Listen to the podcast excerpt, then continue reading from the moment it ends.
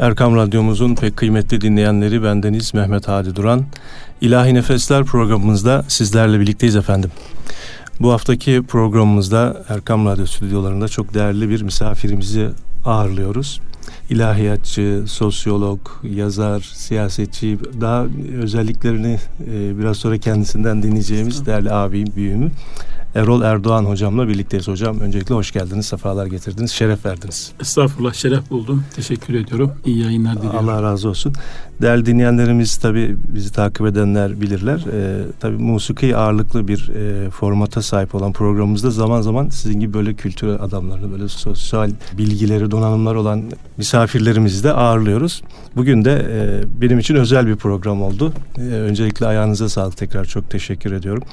Önce bir eser dinleyelim. E, ondan sonra da bu eserin arasında mı olur ya da sohbetin arasında bir eser mi değerlendiririz. E, tekrar birlikte olacağız inşallah.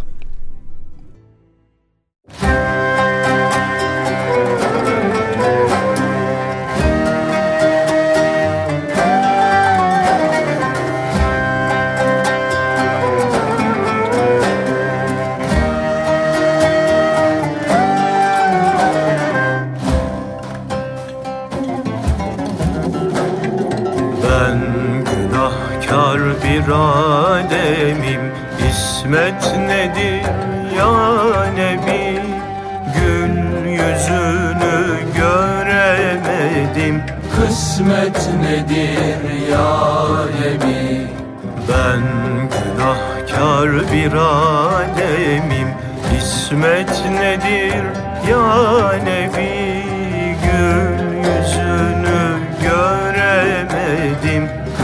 kısmet nedir ya Nebi.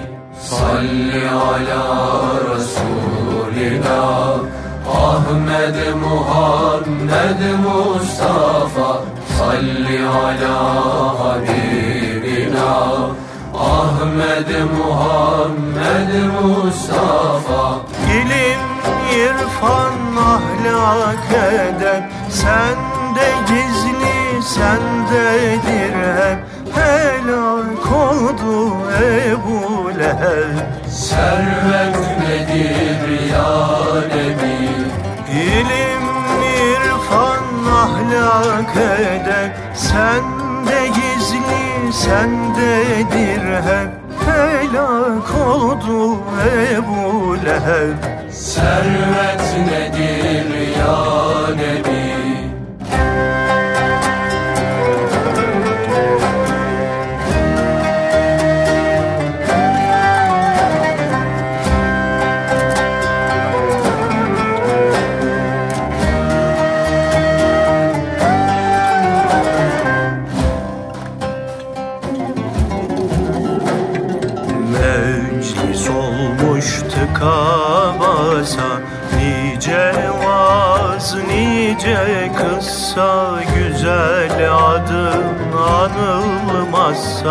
Sohbet nedir ya Nebi Meclis olmuş tıka basa Nice vaz, nice kıssa Güzel adın anılmazsa. Sohbet nedir ya Nebi Salli ala Resulina Ahmed Muhammed Mustafa Salli ala Habibina. Ahmed Muhammed Mustafa. Aşk kervanı gelsin hele Yol görünür elbet kalbe. Madem mermen ehabbe Aşk kervanı gelsin hele Yol görünür elbet kalbe. Madem mermen ehabbe Gurbet nedir ya Nebi? Salli ala Resulina Ahmed Muhammed Mustafa Salli ala Habibina Ahmed Muhammed Mustafa Evet değerli dinleyenlerimiz Erkam Radyo'da İlahi Nefesler programımızda değerli misafirimiz Erol Erdoğan hocamla birlikteyiz. Hocam hoş geldiniz, sefalar getirdiniz. Hoş bulduk. Ben de eser için teşekkür ediyorum. Çok Allah sağ olun. Bu eseri size armağan etmiş oldum. Çok, çok mutlu oldum. Çok zarifsiniz. Çok çok sağ olun. Estağfurullah. Efendim e, tabii sizin birçok çalışmalarınız var. Önce e, onlardan bahsedeceğiz ama tabii özelinde de programımızın özelinde ne yapsak bu gençleri isimli e, bir kitabınız var. E, genelde yanılmıyorsam geçen sene çıktı. 2020 Yok e, 2021'in Mart ayında Mart ayında. çıktı. Evet. Evet. Yazılış o zaman serüveni Tabii daha 2000... geç. 4-5 yıllık bir geçmişi var evet. ama 2021 yılının Mart ayında çıktı. E, tabii bu soru size çok sorulmuştur. E, ben önce o, o soruyla başlayayım. Yani bu kitaba niçin gerek duydunuz? Herhalde bir ben kitabınızı da şöyle bir okudum. Evet. Ee, o, o girişte de bahsediyorsunuz. Herhalde sizden dinlemek isterim ee, doğrusu. Kitabın yazılmasında bir yakın neden bir de uzak neden var. Önce uzak nedeni söyleyeyim.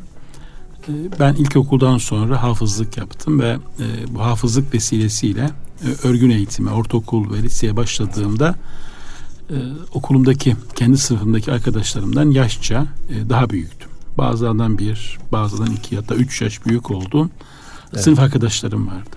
Bu yaş büyüklüğü doğal olarak e, okulda, sınıfta, yurtta bazı etkinliklerde, bazı faaliyetlerde bir öncü rolü veriyor. Bir abilik rolü veriyor. Ve dolayısıyla öğretmenler, okul yöneticileri, bazen yurt yöneticileri, hatta sivil toplum kuruluşlarının temsilcileri okul etkinliklerde öncelikle sizinle muhatap oluyorlar. Bu muhatabiyet, bu muhataplık bana yetişkinlerin gençlerle ilgili yaklaşımlarını diğer arkadaşlarıma nazaran birinci elden daha önce görme imkanı verdi. Ve dolayısıyla onların e, bazen iyimser yaklaşımlarını, bazen kötümser yaklaşımlarını, bazen ön yargılarını arkadaşlarımdan çok daha derin, çok daha sıcak, çok daha yakıcı, çok daha gerçekçi bir şekilde görmeme nasip oldu. E, ve bu süreç e, ortaokul, lise hatta üniversite hatta daha sonraki siyaset dönemlerinde de hep sürdü. E, ve orada ortaokuldan itibaren yetişkinlerin, annelerimizin, babalarımızın, öğretmenlerimizin, yurt yöneticilerimizin, bize Allah razı olsun kol kanat gelen sivil toplum kuruluş temsilcilerimizin, hayırseverlerimizin hatta gençlerle ilgili ön yargılarını görme imkanım oldu. Ve bu ön yargılarla hep mücadele ettim. Yani bu şöyle bir mücadele, içinize bir mücadele yürütüyorsunuz. Çünkü sizin için titreyen bir aileniz var, sizin için fedakarlık yapan bir öğretmeniniz var. Sizin için e, kendi kazandığı paradan e, tasaddukta bulunan bir hayırsever var ama aynı zamanda bu güzelliklerin yanı sıra bir de bakıyorsunuz ki onların gençlerle ilgili ön gerçekten ön yargıları var. Kötü ön yargıları bunlar ve kırılması çok zor. Dolayısıyla hem onları kırmadan bu ön yargılarla mücadele etmek, o ön yargıların olumsuz sonuçlarından kaçmak istiyorsunuz. Ee, kendi içinizde bunu yaşıyorsunuz ama aynı zamanda ona da bir şey söylemeniz gerekiyor falan. Ben bunu çok uzun yıllar yaşadım ve zihnim hep bu ön yargılarla, toplumun, yetişkinlerin, gençlere yönelik ön yargılarıyla zihnim hep mücadele etti. Hep bunu teorik olarak da tartıştım. Bu ön yargıların geleneğimizde, inancımızda, sosyolojimizde yansımaları nelerdir? Bu ön yargılara kaynaklık eden fikirler nelerdir? Kültürel miras nedir? Hep bunlarla e, meşgul oldum. Ve bir süre sonra yani 30 yaşlardan falan sonra bunları yazmaya da başladım. Bir dönem gazete yazarlığı yapmıştım. Orada ufak ufak yazdım bunları. Milli Gazete'de Çatısız Okul diye bir bölümüm vardı, köşem vardı. Orada hem eğitim ve kültür yazıları kaleme alıyordum ve o yazılar içerisinde bunları da işliyordum. Bu uzak neden. Ee, daha e, sıcak bir neden var. O da 2016 yılında bir gençlik sempozyumuna davet edilmiştim. Üç gün süren bir sempozyumdu. Sempozyumda konuşmacıydı ve son konuşmacıydım. Konuşmamı hazırladım gittim Hadi Hocam. Fakat Cuma günü başlayan sempozyumda kürsüye çıkan her konuşmacı yerden yere vuruyor gençleri. Gençleri çok övüyorlar ama sonra bütün faturayı onlara kesiyorlar. Evet. Ya aslında şöyle konu gençlik sempozyumu olmasına rağmen e, gençlerin dövüldüğü bir sempozyum gibi olmaya başladı.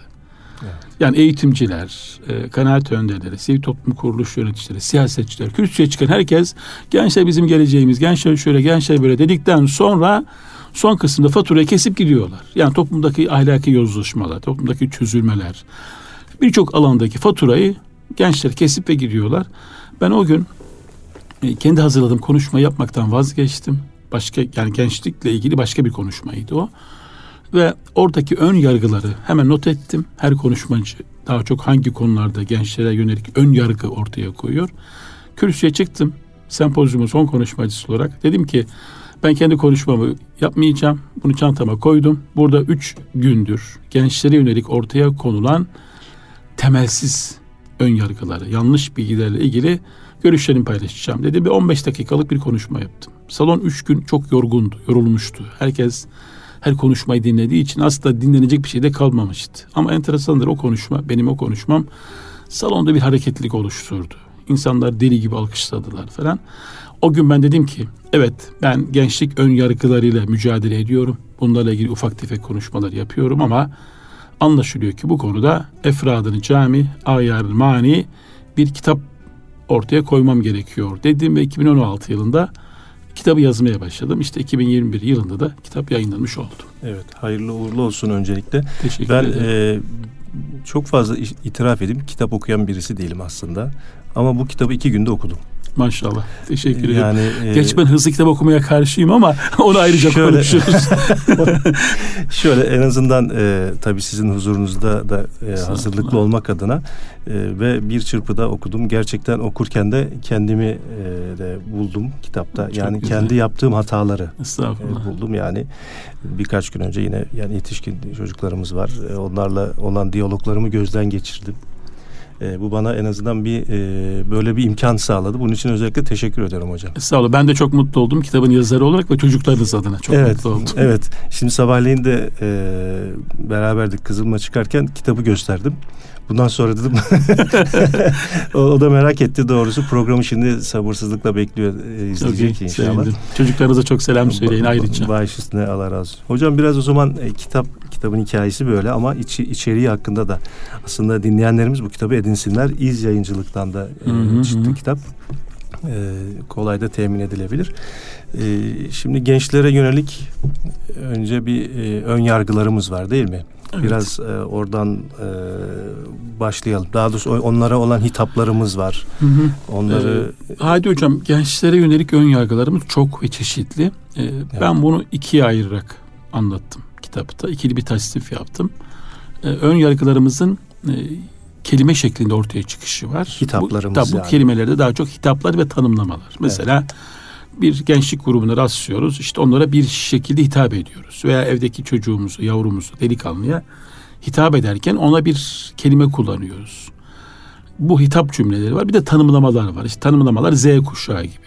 İşte Z kuşağı, ergen, e, zamane gençlik. Bunlar tanımlamalar. Aynı zamanda zaman zaman bunlar hitap cümlesi olarak da kullanılabiliyor.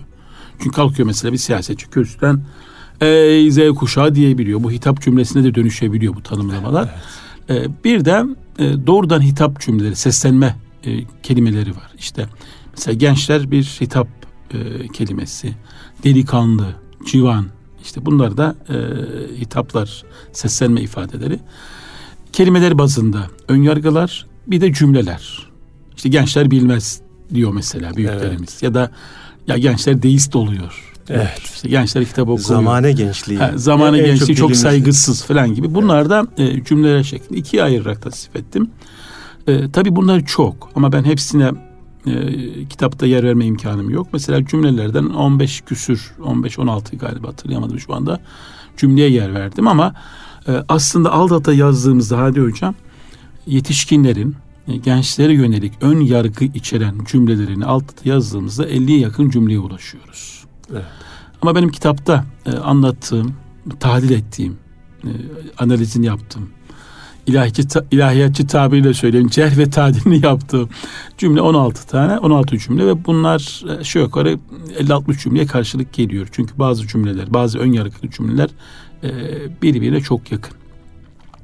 Bu ikili tasnif üzerine. Tabii sadece bu ikili tasnifle yetinmedim. Aynı zamanda e, halkın dışında, yetişkin normal insanların dışında mesela kanaat önderleri, siyasi öncüler, e, tasavvuf liderleri, e, fikri öncüler onlar gençleri nasıl tanımlamışlar? Nasıl bir kavramsallaştırma yapmışlar? E, bir güzel örnek olarak da onları da koydum. Söz gelimi Mehmet Akif Asım'ın nesli demiş. Değil mi? Necip Fazıl'ın. Necip Fazıl Büyük Doğu Gençliği demiş. İşte bunları da mesela Tevfik Fikret Haluk demiş. Haluk demiş o. Ee, evet o da o da bir e, tabii. gerçek yani. E, bunları da çok kısa kısa e, çalıştım. Çünkü onlar e, halkın yaklaşımlarından farklı bir yaklaşım ortaya koyuyorlar. Daha idealist, daha kavramsallaştırmaya dönük yaklaşım ortaya koyuyorlar. E, onlara da örnek verdim. Ayrıca gençler kendi aralarında nasıl ses- sesleniyorlar. Mi? Yani bir annenin babanın çocuğuna, evladına, gencine seslenmesi var. Gençlerin akranlar arasındaki konuşurken e, kullandığı kelimeler, cümleler var. Onları da e, böyle bir özet bakımından e, yer verdim. Çünkü orada daha çok. Peki bu hitaplar e, sonuçta bir etki E, tabii. değil mi ed- ediyor yani onlara ulaşmamızda ya da onlarla irtibat kurmamızda. E, kesinlikle. Yani çoluk e, çocuk dediğin zaman mesela E tabii, karşındakine çoluk çocuk dediğiniz zaman e, muhatabınızda farklı bir duygu oluşturuyor Evet. ve sizin de farklı bir e, pencere açılıyor. Evet. E, evladım dediğinizde farklı pencere açılıyor. E, zamanı gençlik dediğinizde farklı bir pe- pencere açılıyor. Ya da ne olacak işte ergensin dediğinizde Evet. e, gençle aranızda farklı bir iletişim ortaya çıkıyor. Ve bunların o iletişimin bu bir başlangıç. Yani selamlaşma gibi bir gençle karşılaştınız siz. E, ne haber Z kuşağı dediniz değil mi?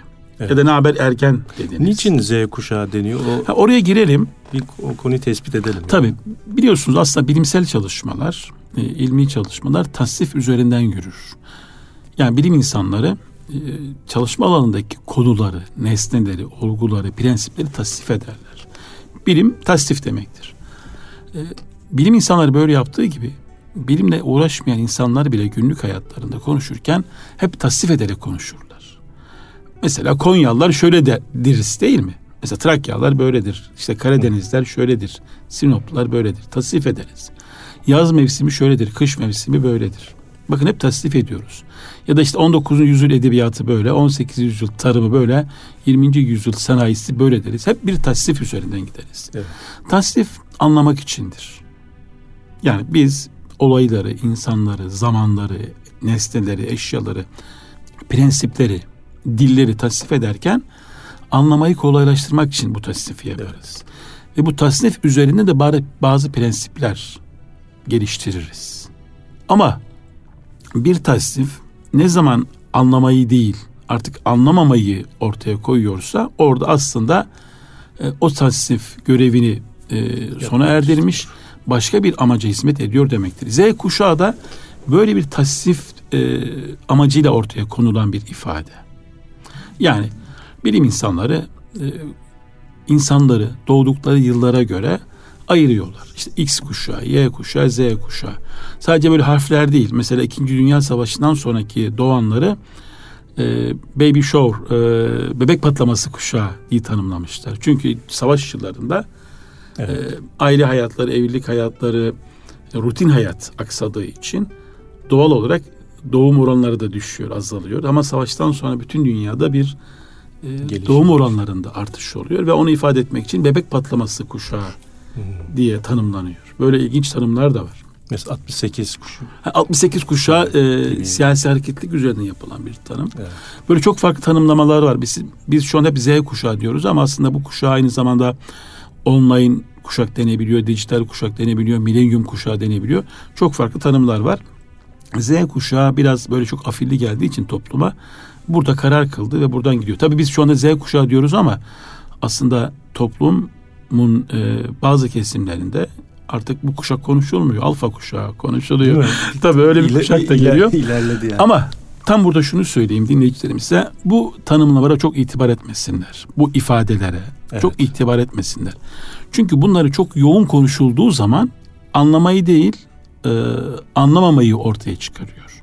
Karşısına bir set Tabii. gel- gelmiş. E, mesela 2015, 2014, 2015, e, 2016 o yıllarda Z kuşağı Türkiye'de çok yoğun konuşulmaya başlandı ve gençler biraz sevdi bunu. Şöyle düşündüler. Ya büyüklerimiz demek ki bizi anlamak istiyorlar. Onun için bize Z kuşağı Bir diyorlar. isim verdiler. Ha. Hoşlarına gitti bu. Onlara çok afilli geldi. Çok heyecanlı geldi. Ve belki ilk başta da böyleydi. Yani toplum gençleri anlamak için bu ifadeyi kullanmaya başladı. Ama çok hızlı biçimde ifadenin kullanış amacı değişti ve gençleri anlamak için değil, gençleri dövmek için, Evet.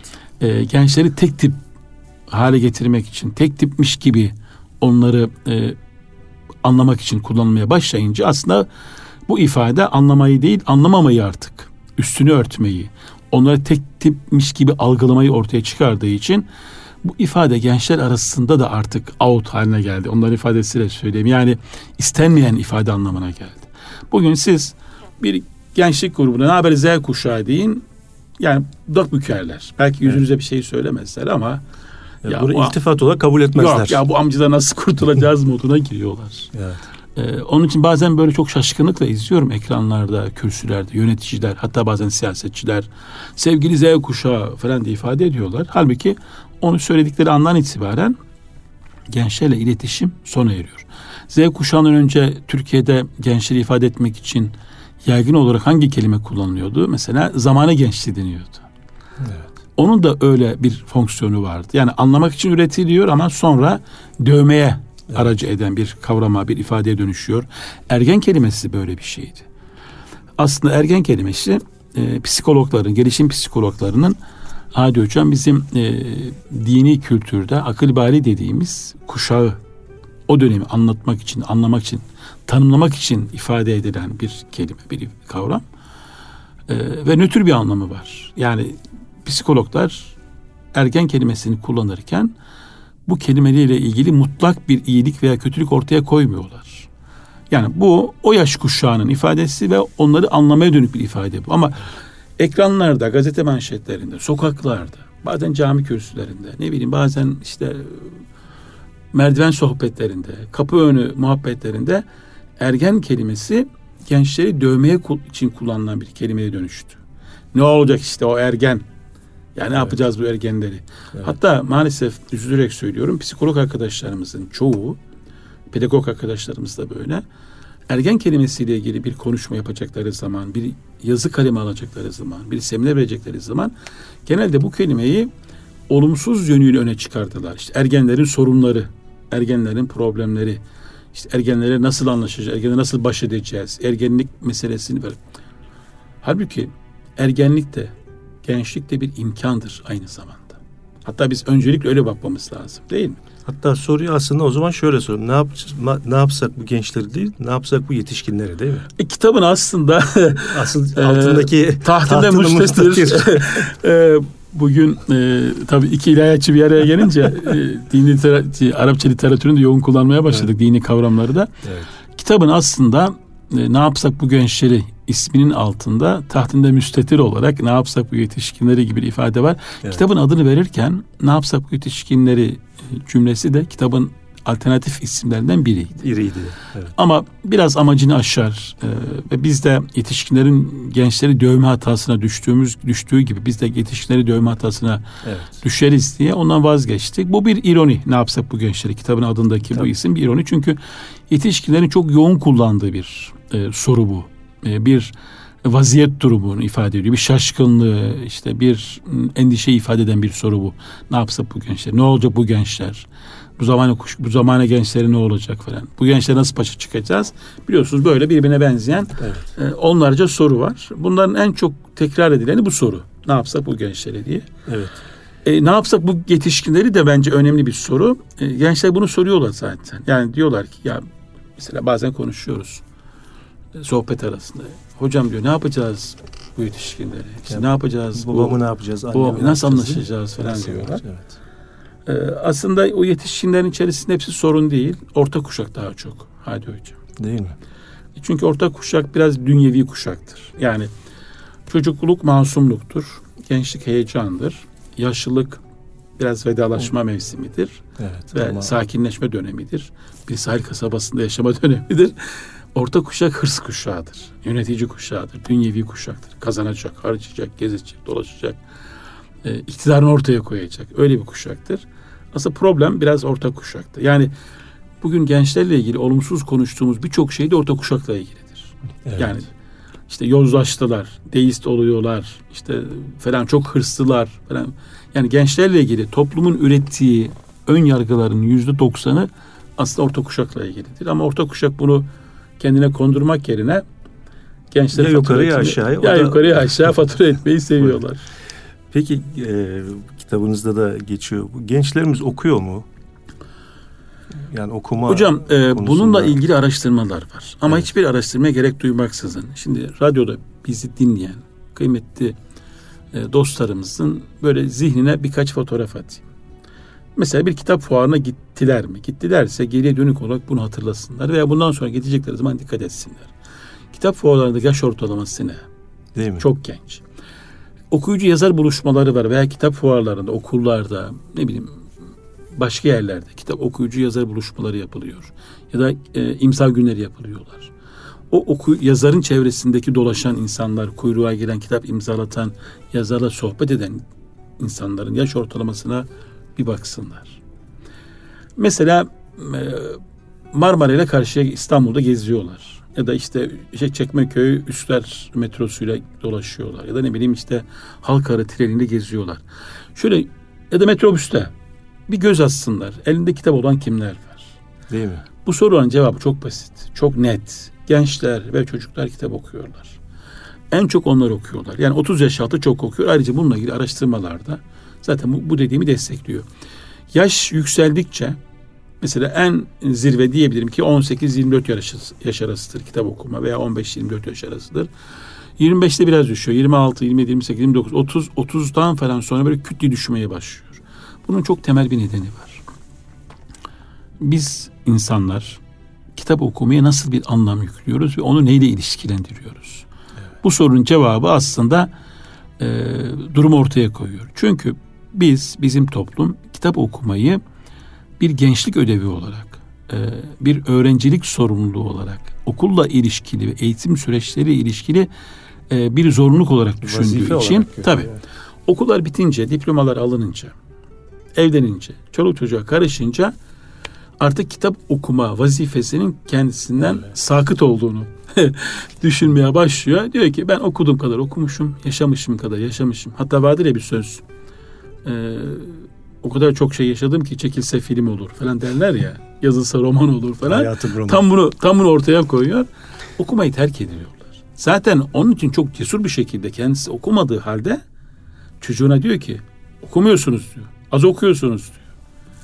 Çünkü kendisinin bir okuma görevi olduğunu düşünmüyor. Benim kitabım okunmuş diyor. Öyle düşünüyor. Ama buradaki çelişki şu. Hem 30'undan sonra biz toplum olarak kitap okumanın bizden sakıt olduğunu düştüğüne inanıyoruz. Ama yüzümüzü çevirdiğimiz zaman da efendim beşikten mezara kadar ilim öğrenmek her Müslümana farzdır diyoruz. Aslında bu çelişkiyi fark etmemiz lazım. Kitap okumak gençlik meselesi değil de kitap okumak hayat meselesidir. Hayat- yani hayat hayatta manası. olduğunuz sürece kitap okursunuz. Kitap okumak ilim tedrisatının yollarından biridir. Yani illa kitap okumak diye söylemiyorum. Buna kainatı okumayı da Kendini belki okumayı. ilave kendimizi okumayı, kainatı okumayı, insanı okumayı, hayvanı, nebatatı, nebatı okumayı, geceyi gündüzü okumayı, dağları, ırmakları okumayı. Yani mesela ben demin geldim radyonun bahçesinde dolaşırken ağaçlara baktım. Çok hoşuma gidiyor. Hatta bir ağacın baktım bir tanesinde salyongoz tutulmuş öyle. Dedim ki bu kış uykusunda mı, sabah uykusunda mı henüz çözemedim. Yani kış uykusundan başlamış, sabah uykusunda mı? Bütün bunlar kainat okumakla ilgili bir şey. Yunus Emre onun için Evet. diyor işte ilim ilim bilmektir, ilim kendini bilmektir. Aslında ilk okuma insanın kendini, Kendini bilmesidir. bilmesi. Sevgili Peygamberimizin Hira mağarasına gidişleri e, kendini okuma süreçleri ilgilidir. Ya hem biraz toplumdan kaçış, topluma tepki, sivri talihsizlik belki biraz bugünkü ifadesiyle söyleyeyim. Hem de kendini okuma, kendini bulma, kendine gelme. Çünkü kendine gelirsen, kendini bulursan Rabbinle arandaki mesafeyi kaldırıyorsun. Ee, gençlerimiz okuyor. Yani işin özeti bu. Hem de çok okuyorlar. Hatta bir şey daha söyleyeyim. Belki konu dışı ama Hadi hocam Türk Türkiye e, Türk milleti çok okuyor. Buna belki izli, dinleyenlerimizin çoğu itiraz edecekler, inanmayacak olabilirler. Evet. Türkiye dünyada kitap basımında ilk 10'da. 10. ve 11. ülke. Evet. Ben kitap okumada daha iyi bir nokta olduğumuzu düşünüyorum. Çünkü bizim geleneksel kitap okuma yöntemlerimiz devam ediyor. Yani mesela Batı'da bir kitabı bir kişi okur genelde. Ama bizim kitap okuma gruplarımız var. Bir Evet. kitabı 5-6 kişiye okutuyoruz, hediye ediyoruz. Bir kitap Evet. elden ele dolaşıyor. Ödünç kitap sistemimiz var. Hatta biraz komik olsun diye söyleyeyim. Otobüste böyle yandan kitap okuruz. Yani elde kitap okuyan birisinin. Dolayısıyla Türkiye kitap okumada dünya ülkeleri arasında çok iyi bir sırada. Ha her şey toz pembe olmasın. Kitap okuduğumuz kitapların niteliği, kitap okuma yöntemlerimiz üzerine konuşabiliriz. Ama e, Türkiye kitap okumada çok iyi. Maalesef dijital mecralarda e, bunun tam tersi bilgiler dolaşıyor. İşte Türkiye kitap okumada dünyanın en geri ülkeler arasında. Bunlar hep iftiradır. Bunlar hep e, kendimizi Bilinçli sürekli şey ezik mi? görmenin sonucu. Belki Evet. bazıları bilinçliye göre olabilir ama toplum genelde kendisini hep ezik gördüğü için yani biz yapmayız onlar yaparlar, biz bilmeyiz onlar bilirler. Kesinlikle. Ah biz hep kötüyüz. İşte o yaklaşımın bir sonucu olarak da Türkiye'nin kitap okumada sonlarda olduğu zannediliyor. Türkiye çok iyi bir yerde. Peki yani gençlerimiz okuyorsa biz onları ne okutmalıyız ya da onları nasıl yönlendirmeliyiz? Aslında biraz da çözüme güzel. doğru dönmemiz Hı, çok de iyi. gerekiyor. Hocam çözüm şu. e, birkaç e, yöntem kullanmamız gerekiyor. Birincisi e, öğrencimizin, çocuğumuzun, evladımızın, gencimizin eğitimini destekleyici kitaplar okuması lazım. Genç bunu zaten kendisi bilir. Biz bu konuda yardımcı olmamız lazım. Yani diyelim ki mühendislik okuyorsa ya da İmam okuyorsa eğitimini destekleyici, eğitimin o okuldaki didaktik boyutunu aşıp biraz daha keyifli, eğlenceli hale getirici ya da daha derinleştirici e, okumalar yapması gerekiyor. Bunun için belki bazı kitaplar, belki bazı dijital malzemeler, hatta bazen e, görsel malzemelere ihtiyaç olabilir. Burada onu desteklememiz gerekiyor. İkincisi eğitiminin dışında e, gençlerimizin kendi yeteneklerini geliştirmesi için okumalara ihtiyacı var. Yani bir sanat dalında. Mesela siz ilahiyat okudunuz ama aynı zamanda bir taraftan musikinizi geliştirdiniz. Evet. Bu musikinizi geliştirirken sadece hocadan ders almadınız. Muhtemelen bununla ilgili kitaplar okudunuz, makaleler okudunuz, Tabii ki. yazılar okudunuz. Belki hiç kimsenin bilmediği bir doktora tezini tez merkezinden bulup okudunuz. Yetenek gelişimini, sanat gelişimini sağlamak için okumalara aracılık etmek lazım. Üçüncüsü e, çağı tanımaya dönük. Yani popüler konular. Mesela bugün ne var? Salgın var. Bu konuda bilgi sahibi olmalı. Tabii. Şöyle en azından uzman olacak kadar değil. Herkese fetva verecek kadar ya da işte aşı böyledir diye ortalık kasıp kavuracak Maalesef. kadar değil. Konuşulanları anlamaya dönük. Yani Evet. e, gündem takibini e, sağlıklı yapabilecek bir bilgi altyapısı için gerekiyor. Ben salgın başladığında hemen oturdum. Dünya salgın tarihiyle ilgili makaleler okudum. Ve çok iyi oldu benim için. Çünkü ondan sonraki bütün süreçleri daha rahat analiz edebildim. Ya da bugünlerde ne var? Mesela Afganistan konusu gündemde. Gündemde bir şey olduğu zaman her yaştaki insan, gençlerimiz dahil hemen o gündemi doğru yorumlayabilmek için arka plan okumaları yapmak Kesinlikle. yapması gerekiyor. Evet. Bunlar da. e, bunları çoğaltabiliriz. Ama elbette dini konular, tarihi konular bunlar zaten aile ortamında her zaman işlenen konular. Ama burada da e, sıkıcı, didaktik, böyle baskılayıcı e, kitaplardan, metinlerden daha çok e, bazen oyunlaştırarak anlatılan metinler, bazen sanatın farklı yöntemleri kullanılarak oluşturulmuş metinleri okumakta fayda var. Peki bunları hep biz mi söyleyeceğiz? Yok.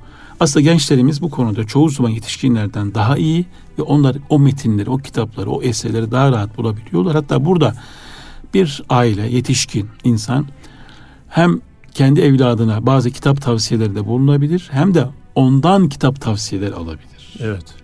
Doğru. Burada karşılıklılık ilkesini uygulamamız gerekiyor. Bence annelere, babalara, dedelere, teyzelere buradan öneri.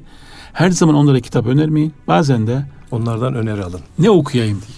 Mesela ben kızlarıma soruyorum bazen. Ya şu konuda bana ne dersiniz? Benim iki kızım var. Allah Ee, çok sağ olun. Bazen soruyorum. Hatta bazen gençlerle buluştuğumda seminerlerde falan ne okuyorsunuz? Bana ne tavsiye edersiniz diye soruyorum. Kesinlikle. Çünkü e, günümüz gençleri teknolojik dönüşümün de etkisiyle kitaba, bilgiye ulaşma noktasında yetişkinlerden bazı konularda daha avantajlı. Mesela teknolojiyle ilgili hangi kitabın okunacağını bir yetişkin değil, muhtemelen bir genç daha iyi bilir. Özellikle alanı ise çok daha iyi bilir gibi. Eyvallah. Kısa bir ara verelim. Olur. Sonra e, gençlerin e, musikiyle, müzikle Hmm. olan alakasını ya da onları tanıma noktasında müziğin etkisini konuşalım Hmm. inşallah.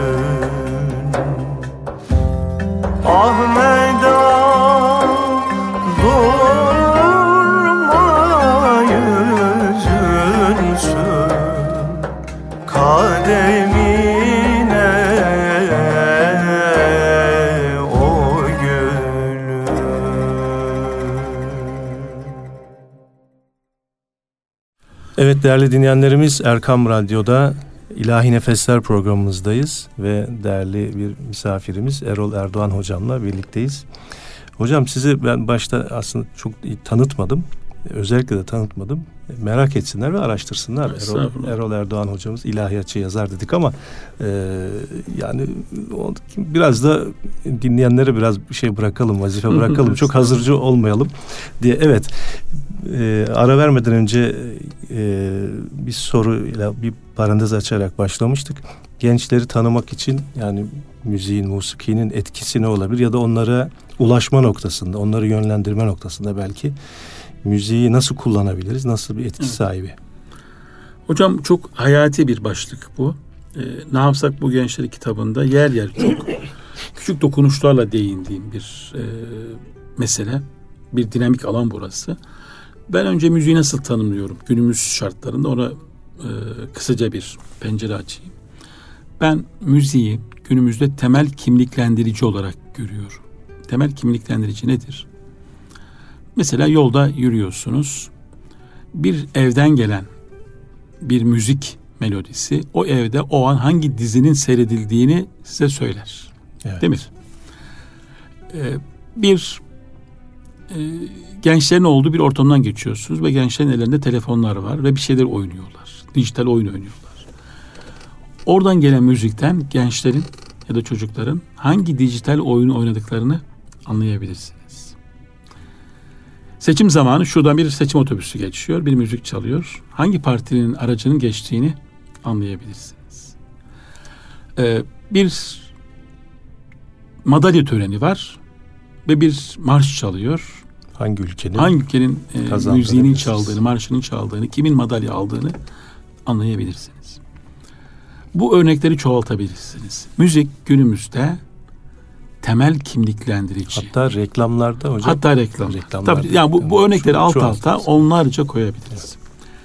Bir bir örnek daha vereyim. Bir gençlik grubu ve siz onlara yaklaşmak istiyorsunuz, konuşmak istiyorsunuz ama 70'lerde 80'lerde olduğu gibi saç stilinden, kıyafetinden artık gençleri tanımak mümkün değil.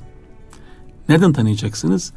Çocukların, gençlerin dinlediği müziklerden bir öngörüde bulunabilirsiniz. Yine tam tanıyamazsınız çünkü müzikte de artık bir çeşitlilik var ama e, siyasi kimlik olarak değil de en azından gencin tarzına dönük bir yaklaşımda bulunma ihtimaliniz var. Size o imkanı veriyor müzik.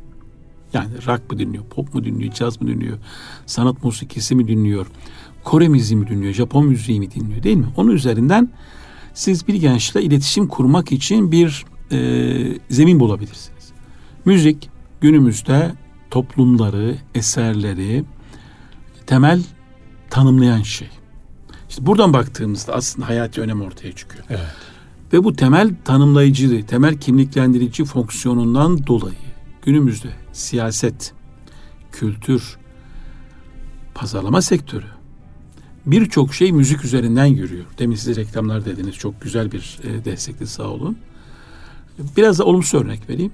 Mesela dünyadaki muhafazakar toplumların, dindar toplumların en çok ürktüğü işte eşcinsellik, cinsiyetleştirme gibi e, dayatmaların birçoğu da müziği aracı kılıyor. Evet. Dolayısıyla burada gençleri tanımada, e, gençlere iletişim kurmada e, ve gençlerin e, tasavvurlarını, ruh dünyalarını e, iyileştirmede aslında müziğin rolü ortaya çıkıyor. Başka bir şey söyleme bile gerek yok. Bu verdiğimiz örnekte bile Evet. asıl durumu ortaya koyuyor. Mesela bu e, cinsiyetsizleştirmeye dönük dayatmalarla ilgili e, gündemler açıldığında ben diyorum ki arkadaşlarımıza ya da bu konuyla ilgili çalışanlara sanatta ve musikide mesafe almadan modern dünyanın cinsiyetsizleştirmeyle ilgili ya da e, o alandaki diğer ideolojilerle mücadele etmemiz Şansımız imkansız. Evet. Çünkü sen anlatıyorsun, bir sürü şey anlatıyorsun. Ayetten okuyorsun, hadisten okuyorsun. Eyvallah çok güzel. Ba- biyolojiden bahsediyorsun, toplumlardan bahsediyorsun, tarihten anlatıyorsun. Ama bir müzik geliyor ve oradan senin bütün o anlattıklarından daha güçlü biçimde. Çünkü sanat güçlüdür. Sanat güçlü bir tebliğcidir. Sanat güçlü bir mübelliğidir. Onun için sevgili peygamberimiz sürekli sözünü güzel söylediyor. Ayetlerde sözünü güzel söylediyor. La- Latafetten bahsediyor, hikmetten bahsediyor. Çünkü hikmet, e, zarafet, letafet bunlar hep sanatın kullandığı e, damarlar. Evet. E, müzik bu yönüyle çok önemli ve e, ben sivil toplum kuruluşlarımızla karşılaştığımda, oturduğumda, özellikle gençlere yönelik çalışma yapan derneklere, vakıflarla oturduğumda böyle muhabbet arasında müzikle ilgili ne yapıyorsunuz diye soruyor. Evet. E, çok güzel çalışmalar yapanlar var ama mesela Türkiye'nin en çok e, genç çalışması yapan bazı kuruluşlarımızın bu taraklarda hiç bez olmadığını da görüyorum. Neden yok? Kötü niyetten dolayı değil, dolayı değil. Demin başta konuştuğumuz, yani bu sorunun başında konuştuğumuz müziğin temel kimliklendirici, e, temel motive edici, temel belirleyici rolünün farkında olunmadığı için. Evet biz de biraz e, kendi öz eleştiri de yaparsak helalli haramlığı konusunda da bazı sıkıntılarımız oldu. Yani bunun e, ne kadar helal ne kadar haram şeklinde biliyorsunuz bu tartışmalar sürekli oldu oluyor hatta.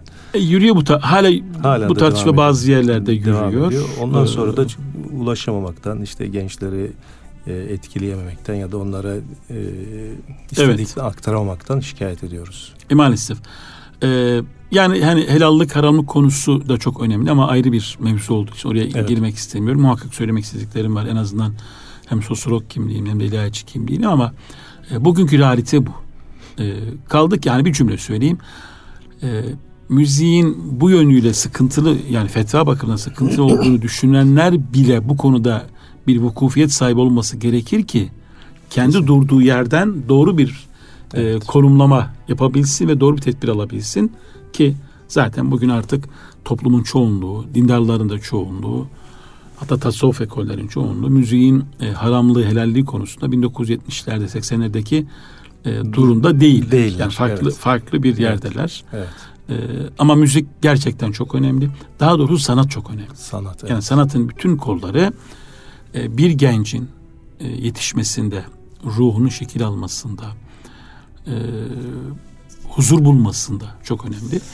E, ben bugünlerde gençlerle çok e, karşılaştığımda onlara çok temel iki tavsiyede bulunuyorum. Diyorum ki muhakkak gençler bir sanat dalında ilerleyin.